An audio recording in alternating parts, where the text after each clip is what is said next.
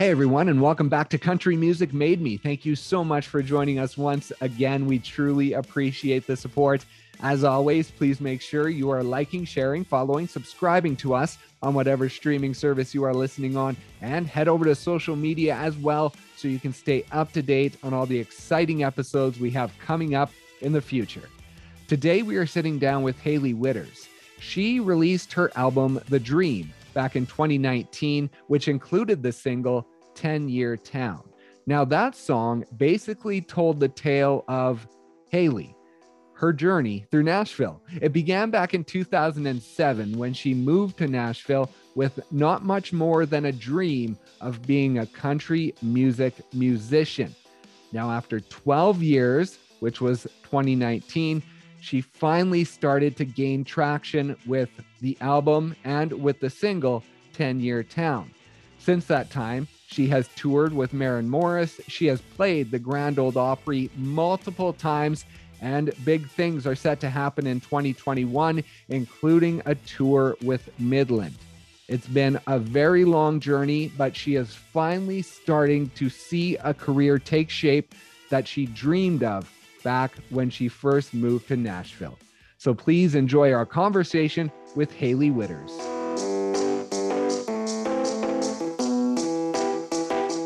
Want you to take me back to a living room in a trailer in the middle of a cornfield with a little girl singing Shania Twain. Yeah, I mean, I grew up like, you know, when I was real young, we lived in a baby blue single wide trailer in the middle of a cornfield and I would just like get on the back of my dad's lawnmower and just ride around and sing songs to myself. I, you know, where I grew up, I really only had country radio as kind of my, um, you know, my source of country music.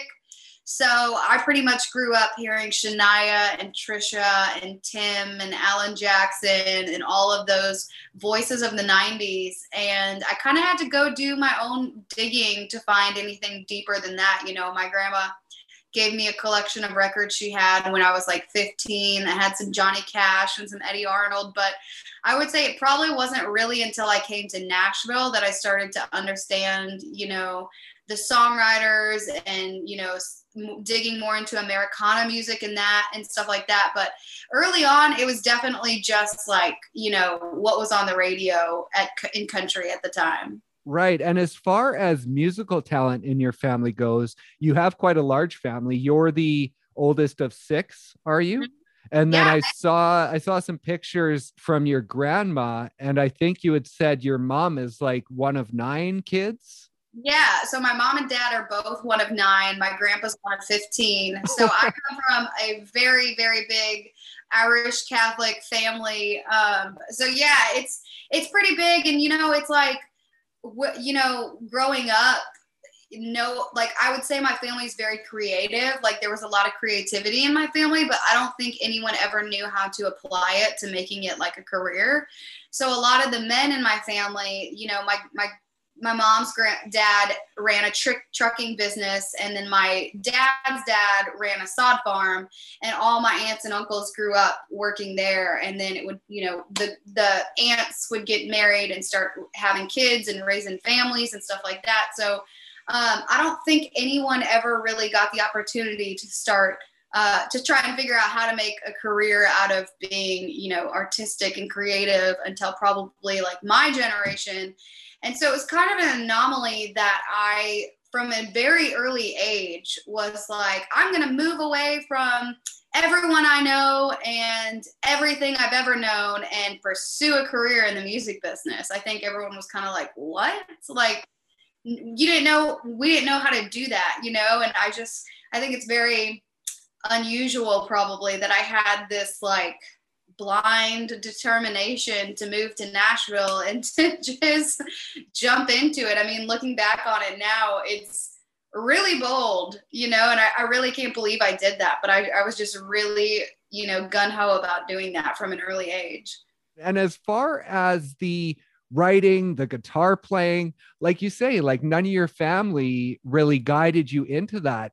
So, what was it and when was it when you sort of guided yourself into both the songwriting and the guitar playing?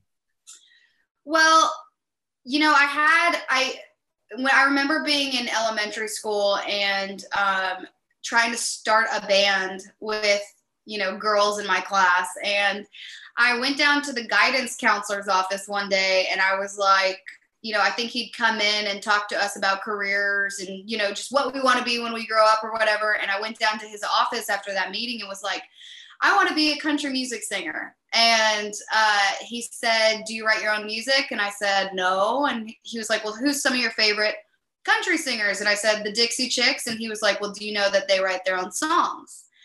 And so that was the light bulb that went off where I was like, okay, I got to start writing my own songs. And I went home and my mom, my mom, you know, she picked up guitar as a child. She never really like stuck through with it, but oh, okay. um, she kind of helped guide me towards getting into guitar lessons. She bought me a guitar. She actually started taking lessons with me for a while. I oh, remember yeah? kind of like this fun mom daughter thing that we got to do. But uh, she found a guy in Cedar Rapids who taught lessons out of his basement. And I would just go to his house once a week and he started teaching me enough chords to, you know, write songs to. And I really would just hole up in my bedroom and write songs. I would write my lyrics on my bedroom walls, which did not please my parents, but I just kind of turned my bedroom into like this creative space where I would just sit in there for hours and, you know, fiddle around with with my guitar and trying to write things. And um, I would say that's probably how it started. I think I was about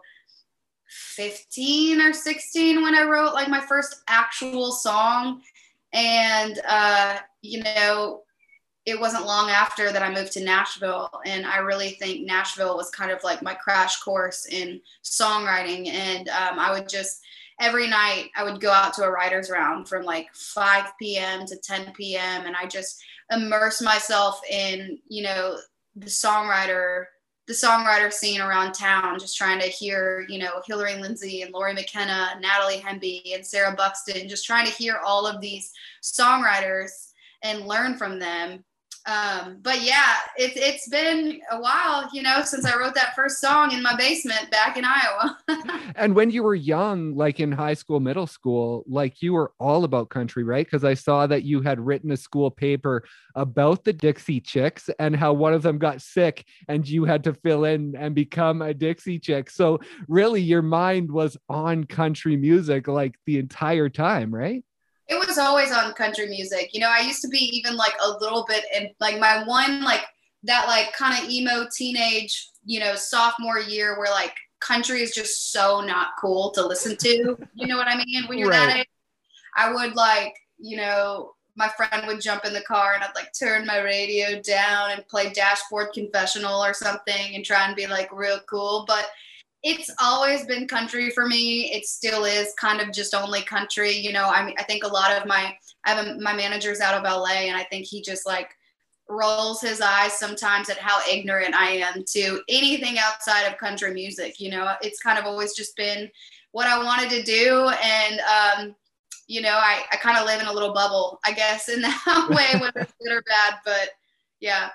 And when you went to Nashville, now you attended Belmont but did you go to Nashville to go to school or did you go just to go to Nashville and the school kind of came after you had already been there for a bit?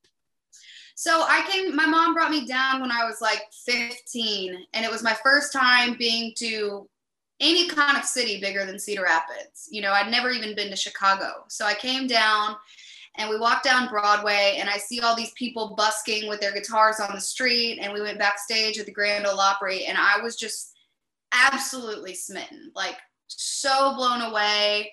Just instantly was like, I'm moving here after high school. I don't care what you say. Like, this is where I'm going to be. And that really scared my mom because I'm like the oldest of six kids. I'm her oldest kid. You know, I'm about, I'm a young, really naive girl who was about to move nine hours away from anyone that I knew. And I think my mom was just really nervous about that. So she got online and tried finding, um, you know, schools nearby. And, you know, also kind of oddly enough, like I'm the first person in, you know, my family to ever graduate from college. So I think that that was very important for my parents, for, for me to go to school and graduate, because that was something that they didn't get to do. Um, but I pretty much told her, uh, you know, she said, Hey, what about Belmont? They have, you know, school of music, a music business program. What about doing that? And I was like, okay, yeah, I will apply for Belmont and, you know, see if I get in. But just so you know, if I don't, I'm still moving there. And I ended up, it was the only school I applied for. I got in. So I moved down at 17. Um, I really think that, you know, in hindsight, I wasn't ever much of a student, but I do think it was really nice to have, you know, um, that community because I just, as ignorant and naive as I was, I mean, I'd, I'd probably be, you know, I probably would have left a lot sooner if I didn't have something like school keeping me here. Right. That's what I was going to ask you. Like, it's one thing to have this thought of, I'm going to Nashville, that's what I'm doing. But then there's actually getting there and realizing that you are nine hours away from everyone you know, and that sort of realization. So, what was it actually like when you were dropped off and everyone left and you realized, oh, yeah, I am here now?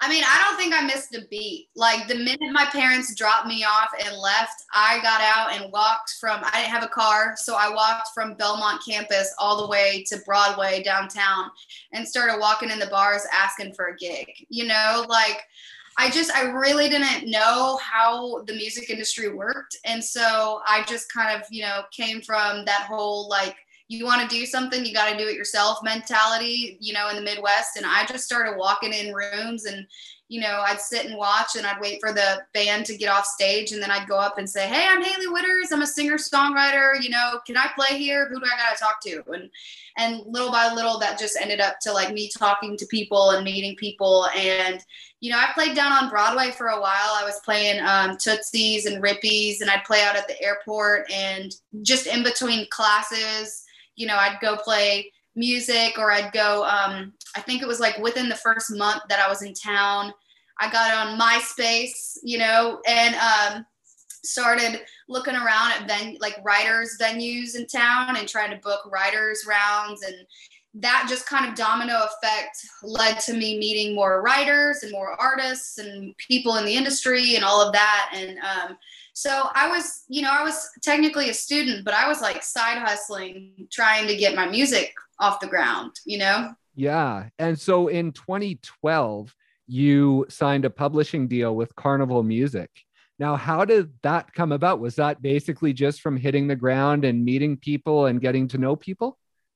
Yeah, well, actually, oddly enough, one of the first people I met, like one of the first five people I met when I moved down here, was a girl named Emily Schiraldi. And um, flash forward five years later, four or five years later, she ends up getting a job at Carnival, and we just kept in touch. You know, she'd always hear my new music and take meetings and everything like that. And um, you know, Carnival was like my dream place. I really, really wanted to write for Carnival, but because of our relationship, I didn't want to make it awkward for her to feel like, you know, she had to sign me or something. So right. I just kept doing my thing. And I remember starting to get some activity around town. You know, I'd, I'd, I'd funded an EP um, and put that out and started playing some shows. And it started getting some attention from other publishers in town.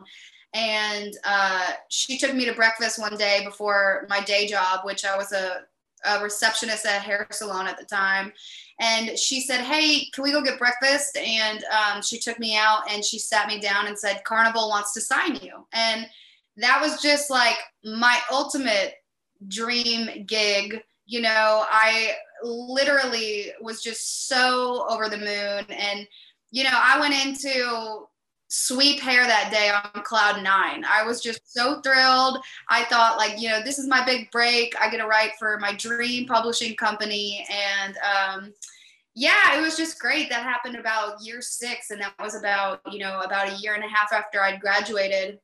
And I was just working odd end jobs you know to try and uh, be able to keep doing music on the side so that was a that was a great day you mentioned with country music and sort of that being your genre there is a big community in country music. It feels like a very helpful community. People are there to help you up. So, how important has that community been for you over the past 14 years in keeping you motivated and moving forward? Yeah, I mean it's it's funny. Like I, I can't really speak to other genres. I have no idea like what their culture is like. But in the country music community, it definitely feels like a small town. You know, in that way where it's like everybody knows everybody everybody's rooting for everybody. Um, you you just kind of feel like one big old family, and everyone's happy for your success and for your achievements. And and there were you know there were definitely years where like I was really frustrated with the industry side of it. You know, I was being told no, and I wasn't being taken seriously. And I would say that the thing that really you know you know kept me going and and kept me um, you know, hopeful and optimistic and encouraged was probably the songwriter community. The songwriter community in Nashville is just one of the best communities I feel like in probably any industry. You know, it's just uh, we all we all write together, we all hurt together, we all cheer together, we all you know we we celebrate, we commiserate, and it's just like um, we're all just here for each other. And i think that that is just uh, so rare and so valuable.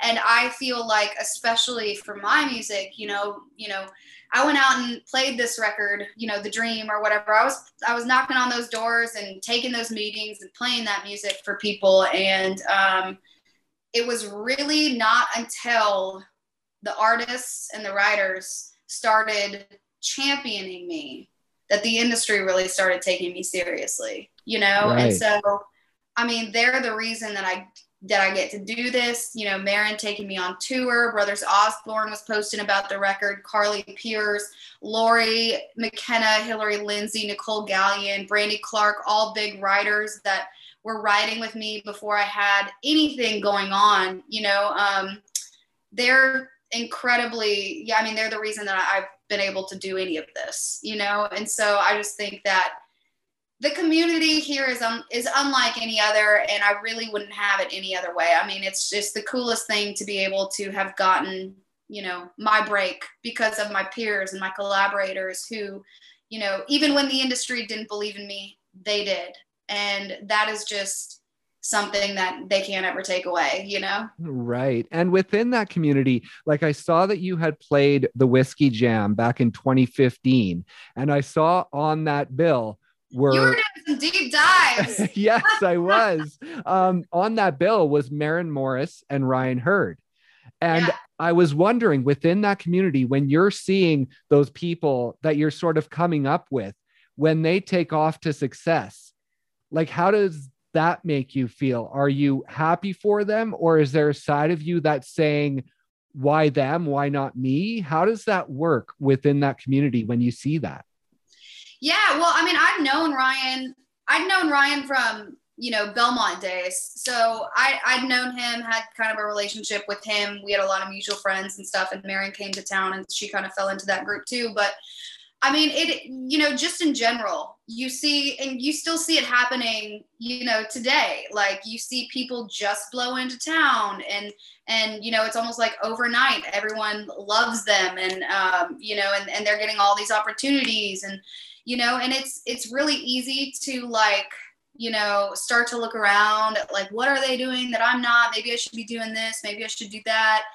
Uh, and you know, I definitely thought those thoughts and tried those things. And I finally came to just a breaking point of like, look, I can only be me, you know, I can never be, you know, the, you know, the next whoever female artist. Like I have to tap into what I bring to the table. What is my experience? What is my voice? And, and and just really just focus on the fans and um, getting that music out there to them. And it, you can't sit around and look at everyone else. I mean do you want to on your really bad days? You want to sit and sulk and get some chinese food and a bottle of wine and you know just like boo hoo about why it's it's not happening for you? Like those are real things and i think it's really easy to feel that especially in you know, a town and an industry that can sometimes make you feel like there's not enough room for everybody, you know, but um, I think that just makes you bitter and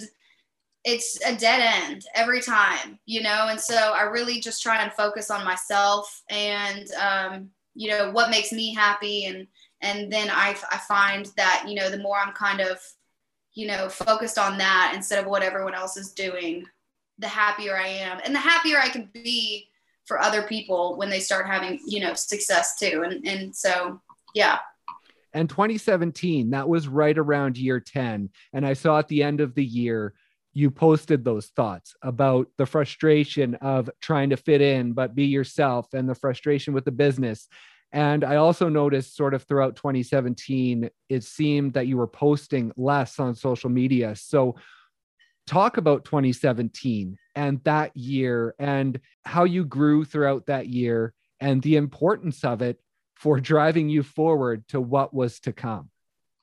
Yeah, I think um I can't remember if it was 2017 or I think it was 2017 2017, 2018. Anyways, I was um it came right after like an experimented uh, an experimental phase with me and with my music you know? I'd, I'd been in town for a long time. I felt like a total fish out of water. It was like around the time that like country was becoming very pop influenced, very track influenced, and I, I, I came here to write songs like you know Alan Jackson and and stuff like that. Like I had no business writing pop songs, and I was feeling very uncool, very old, and like just not you know just a fish out of water in this town. And so I decided, you know, like the one thing I haven't tried is to be like all of that pop stuff that's like working at country radio right now. So why don't I try some of that and we'll see how it goes. And I did, and I, I tried it and I did a little project and started kind of playing it around. And I had one, my first meeting, and I, that meeting ended, and I told my boyfriend Jake, I said, I, we're not doing any more meetings. Like, I can't sit through that again. That does not feel like me. That just doesn't feel authentic. If that's what Nashville wants, I'm out. It's not for me. You know, I, and that was like the fuck it point that I say, you know, where I just really let it go, came to terms with it. You know, I tried to be that. It wasn't me. I could not do that. I could not sell it. And so I was just like, I'm just going to, reassess. I'm going to put out this handful of songs that I got that I believe in. And, you know, if it fails, it fails, but at least it's me. It's what I want to say. It's what I feel like, you know, my sound is. And, and so that was probably part of that time. You know, I bet that post, I think that post, I remember making that post, and I think it was very much me kind of like feeling that, like that power back, that strength back. Um, you know, I remember I was just like, you know, I, I won't say depressed because I'm I, I feel like that's probably unfair to people, you know, who are diagnosed with depression. But I was very sad. I was very, very sad. I was sleeping a lot and I just like, you know, I was really try I think I was really grappling with like my time here and what it meant to me and my feelings of, you know, just feeling like I had not much to show for it. And um, it was a really low time. But on the other side of that, then you can see um, me becoming stronger and me becoming more um, secure in what I did do and more confident in what I did do. And uh, so I think you needed both for sure to get the dream. You had to have that breaking point to get uh, what is now my record, The Dream. But yeah, I bet that was I bet that was definitely like a transformation year for me. And that's probably I, I remember I specifically remember deleting my social media, you know, and and just booking trips and going on trips and and I I felt like up to that point, you know, my whole life it was like music comes first. Music comes first. I'm not going to go to the grad party. I'm not going to go to the wedding. I'm not going to go to the birthday. I have shows. I can't. I have to work, yada yada. And that was the year I kind of like put music on the back burner and went out and did those things you know and i think that that gave me the perspective of just like kind of holistically like you know the janice thing. Go out and make a good living but don't forget to make a good life. You know that those years like gave me that perspective. And it just helped me realize how valuable all that stuff is. You know all the stuff that you kind of put on hold because you're too busy with work. You know like those are the things that actually made me a better artist, a better writer, you know, um, because I had all that life to tap into and talk about, you know. Right. And it was in early 2018 when your boyfriend Jake came to you and said, Do you want a ring or do you want a record? Was it instantly a record or what okay. were your thoughts around it? Yeah, I mean, totally. We've been together. I mean, I, I, I don't think I'm like I'm not much of a traditionalist in the sense of you know weddings and marriage and and you know looking at relationships that way. But we've been together probably I guess at that point we've been together six or seven years, and you know I felt I felt confident in my relationship, and what I really needed right now, right then, was you know, a little extra cash to finish that record with. And so it was kind of a no brainer. And it was also kind of like a testing period, I guess. Like, let's see if we can get through uh, this very intense record making process, you know, and if we make it, we might have a little bit of a shot and, and making a go at the ring thing. So, yeah, because he co produced the album, right? He did, yeah. So, what was that like? having this album that I imagine felt like your last shot. Like, this is it. If this doesn't work, then what? And also doing it with someone that you're in a relationship with, you've been for with for many years. Like, what was the whole emotion while you were doing the project? Uh, you know, it was it worked really well. Like there was one time I think I threw his shit out of my car and was like, "Get out, you're fired. We're not working together anymore." But other than that, like all of those years that we'd had as a couple, you know, as a, as partners in a relationship, um, he was someone who was jumping in my van with me and my band on the weekends and like going to our shows and helping me TM. And he's always kind of been like a source of um, advice and guidance and helping me navigate, you know, my career. And so um, when we decided to make the record, we were both just very um, ignorant to that whole process. I mean, it wasn't, it was only with the encouragement of my publisher at the time, Frank Liddell, that we even felt at all, you know, like we could potentially produce the thing.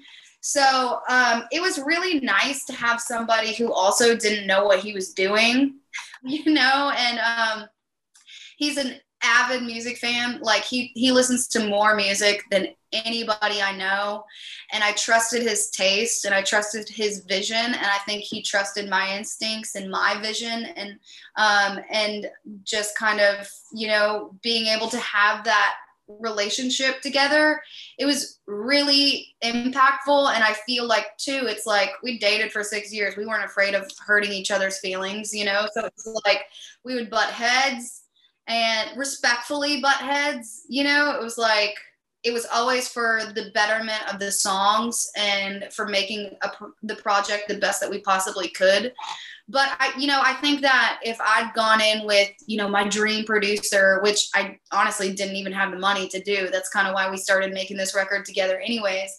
Had I gone in with like my dream producer, I think, you know, despite all that confidence I talk about, I think I would have been very intimidated to stand up to them and to express myself and to, you know, fight for the things that felt right to me, you know. Um, so i think that that i think that that relationship that we had that creative relationship was really unique and really instrumental to being able to make the record the way we did.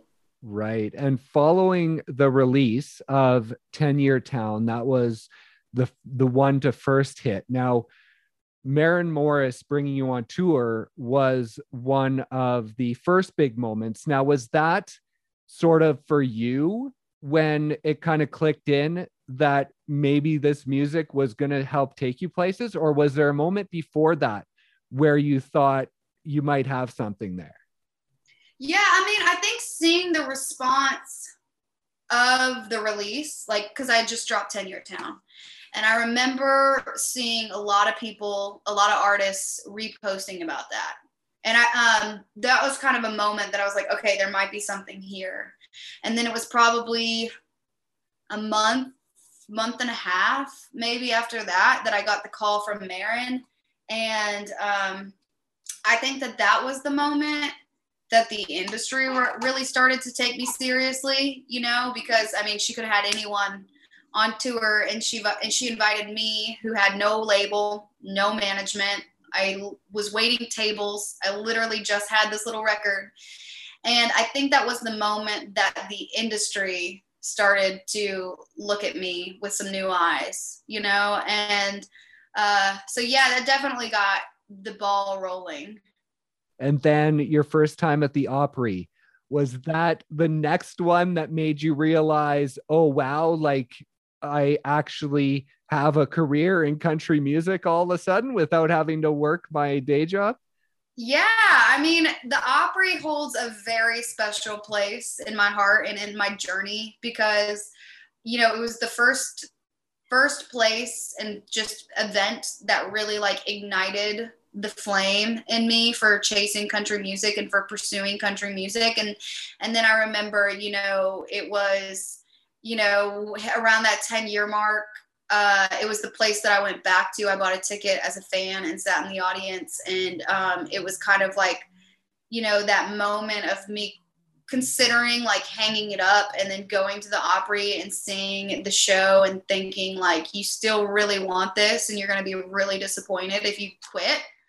So like the Opry has kind of just been like this lighthouse for me, I feel like throughout my journey and um, I mean, I just, I think it's just, you know, the place for country music. It's always been the place for country music. And um, to me, and so to get to play that is just a huge honor. You know, it, was like, I don't, I always say, like, if I can just go home and say I play in the Grand Ole Opry, I've made it, you know? And I don't know if it was your first time playing, but uh, you've played multiple times now, which is awesome. But one of the times you were able to play One More Hell. Now, you lost your mm-hmm. brother back in 2011, mm-hmm. and you wrote that song for him. Now, throughout the years of sort of not celebrating that anniversary, but having to go through that anniversary of his death, and at that moment, being able to play that song on that stage, what did that mean to you? It meant a lot. I mean, that song you know, it just means so much to me. And I've always, you know, the Opry also means so much to me. It's such a holy place. And and so to get to sing that song on that stage, it just, you know, I feel like if there's any room that he could hear that song, you know, from, I think it would be that place. And it's just so intimate to me and real and raw. And so I always wanted to play, you know, that song for him. And then you know, coincidentally enough, on the 10 year anniversary of his death, like I was playing the Grand Ole Opry. And so it just felt like this weird universe thing where it's like, you know, on a day that usually brings me so much like pain and I try and tune out and and kind of just feel it and sit in it. It was like, you know, the day that I I think like after a decade, he was saying like, hey, I want you to smile today and um, remember me positively. And I think that um, I think that it's just so bizarre that that happened on the same day, and it meant a lot to me to get to do that from that stage. That is so awesome. Yeah, I, I've talked to other people who have played the Opry, and they talk about, you know, just some some weird experiences that they have with those in their past who are who are no longer with us but when they play the opry something happens and and they just know they're there so it's yeah. just amazing that you were able to do that and and celebrate finally celebrate him in that way. I know it's so weird, so bizarre. And that song means a lot to you and you have a lot of songs on the new album that feel very personal and of course 10 Year Town is basically about your journey and it's the song that helped to kick this all off but as far as the entire album goes is there one song that really makes you feel a lot more than the others? Uh yeah, like they all kind of have their moments to me. I mean, 10 Year Town was definitely like my Nashville story. Uh Heartland is kind of like my return home, back to my roots, down to that back to that grounding place. Um Janice is the advice that I needed to hear when I wrote that song and that I still try and keep with me, you know, as I navigate, you know, my career um, to this day. living the dream is kind of just holistically, I think the big picture lesson and and reminder and advice that I need, you know, like um it can be really easy to, you know, to start to see, you know, work as a paycheck or a means to an end or you know something like that. Um, but i think that it's just important to remember that like you know the very last line of the song ain't we all down here living the dream? Like how lucky are we to get to be alive? Kind of going back i wrote that line specifically for my brother you know and i think about people who've left us way too soon you know way too early. And um, I just think that like you know we're so lucky to get to be here, to get to be alive, to get to love and hurt and cry and laugh and um, you know even beyond music. You know that's just a, a universal thing and a universal feeling and um, definitely something I always try and remember. You know. Yeah, that's one of the things I was going to ask because I heard someone say a couple of weeks ago a quote sort of that said it's hard to celebrate something because you work so hard for something, but when you get it, it's just your normal now. And so all of a sudden you're reaching for the next thing because that's just your normal. And so I was going to ask you with finally achieving this point in your career, have you been able to stop and look at what it is rather than just sort of moving forward and saying, okay, this is my life now. What's next?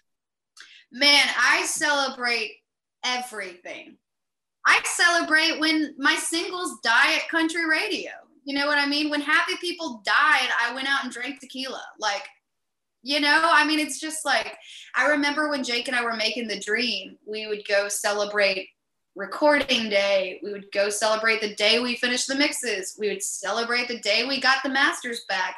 We would celebrate every single song that got released. Um, every time I played the Grand Ole Opry, I go straight to the Nashville Palace and get a beer and a cheeseburger. You know, like I just think it's important to, and and I hope that I always have time for those celebrations in some capacity because, you know, I mean with everything that happens, with everything that I get to do, I know that it could all end, you know, and and I try and have those moments. I remember the first show I played with Martina McBride, I walked out of the venue and I was walking to go get on the bus and I stopped and I looked up at the sky and the stars were incredible and I just thought like you need to soak this up because you may never get to do this again you know, and um, I try and think about that stuff all the time and just to keep it in perspective. And, uh, you know, if I, if my career was over tomorrow and I had to pack up and go home, I would be so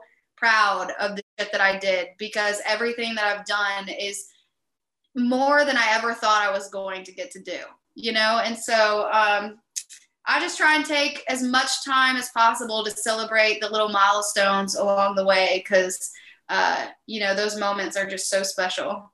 When you look back now on that little 17 year old girl ready to take the trip to Nashville and all that you have been through, do you take that journey often through you your know, mind? I really haven't thought about it in a long while you know it's like every once in a while i get to get a little glimpse of that girl again. You know it's hard to remember that sometimes because it's just like you know a time trip almost. But i mean i think that probably the last thing that kind of made me think of that girl was when i got to play the cmt awards you know because i remember coming here you know before i'd moved here and going to those awards and wanting to perform on them someday and to be nominated and uh, I think like she would be surprised herself. You know, as as bold and as determined and um, you know just ambitious as she was.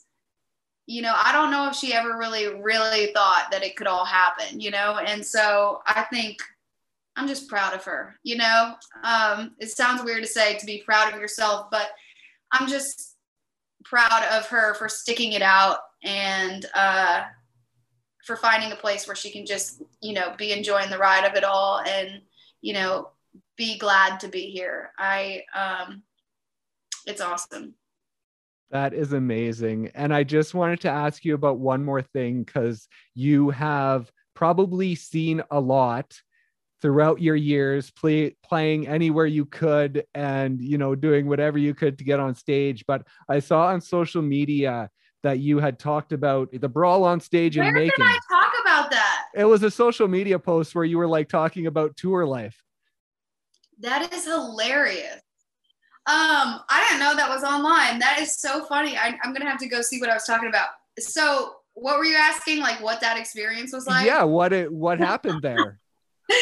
well, it's a funny story. Actually, my band and I were just like reliving that story this weekend. Um, we were playing a venue and it was just kind of like, you know, one of those three hour cover gig kind of sets. There was like nobody in the audience, you know, nobody really cared. And um, we're on like our last song of our three hour set and this group of like bachelorettes comes up side stage and says, Hey, if I give you this hundred dollar bill, can we get up and sing a song with you? And I'm like, Yeah, I want to let you do it for 20, but awesome, thanks. Sure, anything you want.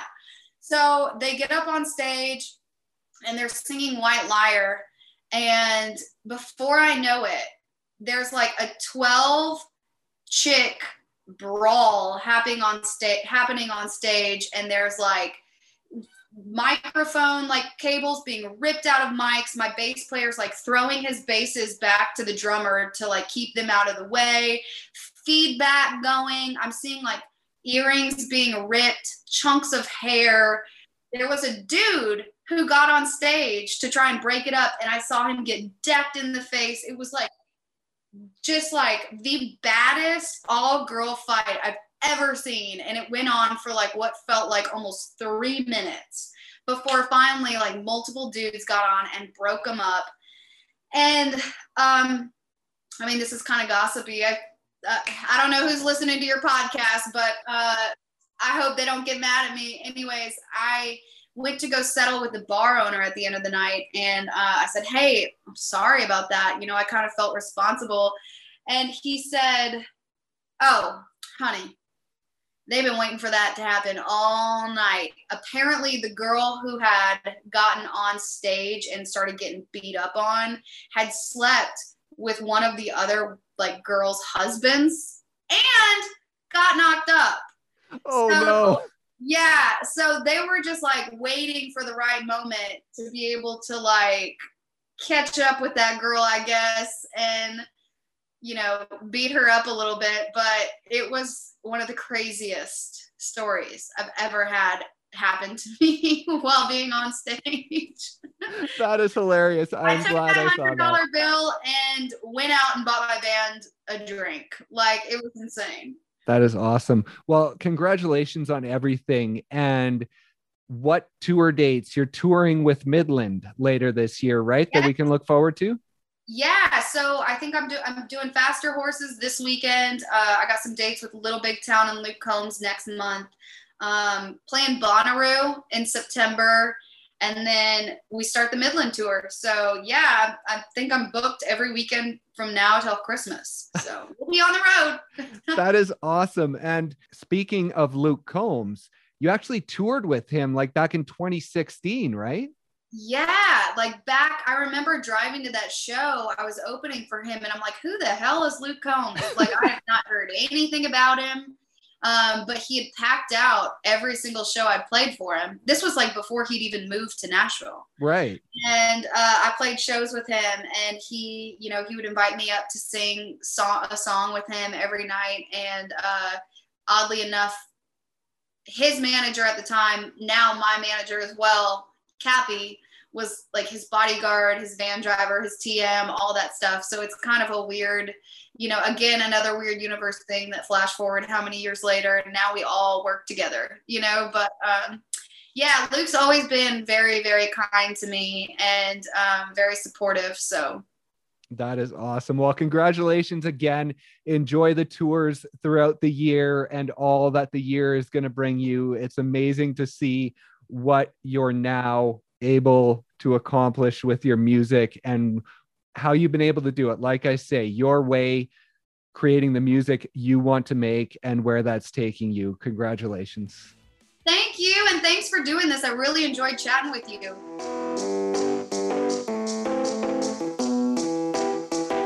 Thank you guys once again so much for listening. And thank you to Hailey for stopping by and sharing her inspirational story. Be sure to check out her album, The Dream, wherever you stream your music.